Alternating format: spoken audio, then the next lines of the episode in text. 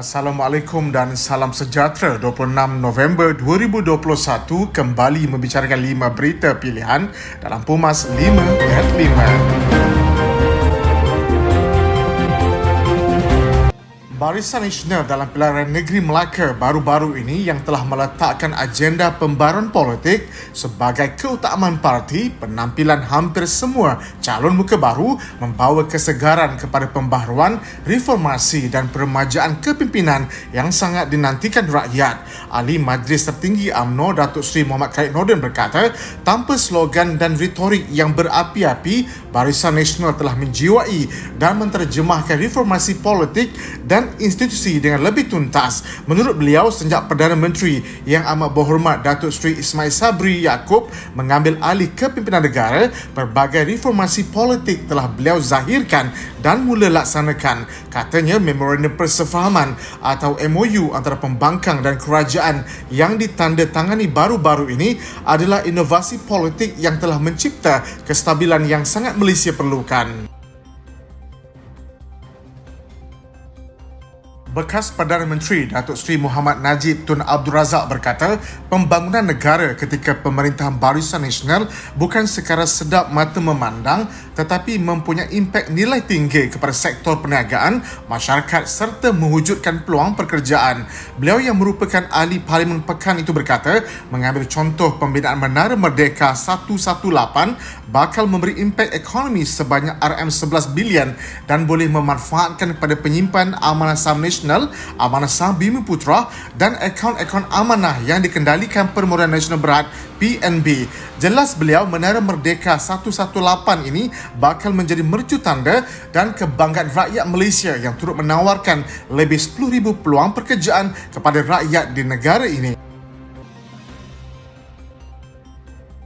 12,000 graduan bakal mendapat manfaat daripada pelaksanaan program Kementerian Pengajian Tinggi KPT dan Shopee Malaysia yang dinamakan Siswah Mall. Program tersebut yang menyediakan latihan dalam aspek e-dagang serta kemahiran berniaga secara dalam talian kepada para graduan institusi pengajian tinggi di Malaysia.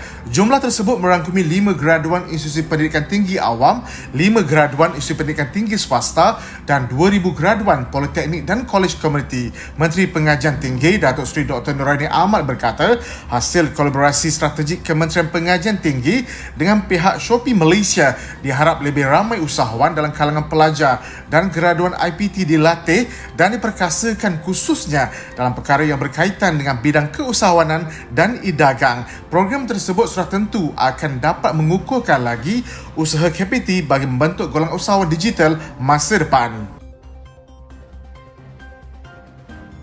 Jabatan Perkhidmatan Awam akan melihat secara holistik segala aspek berhubung cadangan untuk menaikkan harga umur pesaran penjawatan awam daripada usia 60 tahun ketika ini. Terdapat cadangan daripada Bank Dunia untuk menaikkan had usia pesaraan secara berperingkat berdasarkan tahap kesihatan yang semakin baik dan masih ramai yang boleh berkhidmat selepas umur 60 tahun.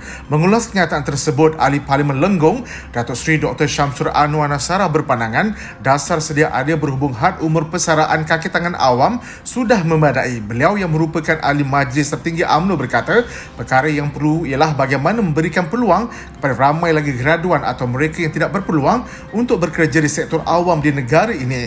Ia termasuklah mengambil kira terdapat 500 ribu lagi graduan yang bakal menamatkan pengajian di Institut Pengajian Tinggi Awam setiap tahun.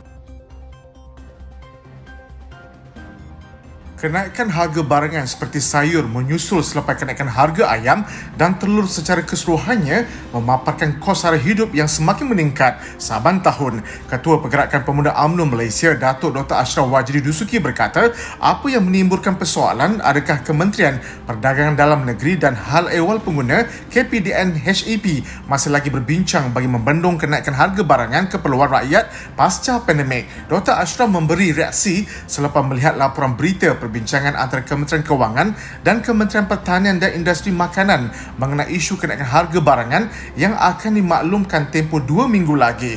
Beliau menegaskan sepatutnya perlu ada tindakan berani dan berkesan seperti menyediakan subsidi awal serta meningkatkan penguatkuasaan akta anti pencatutan oleh pihak berkuasa KPDN HAP supaya tidak timbul sebarang kemungkinan hoarding atau pencatutan oleh pihak penyedar atau pemborong untuk mengambil kesempatan di atas kesempitan rakyat ketika ini.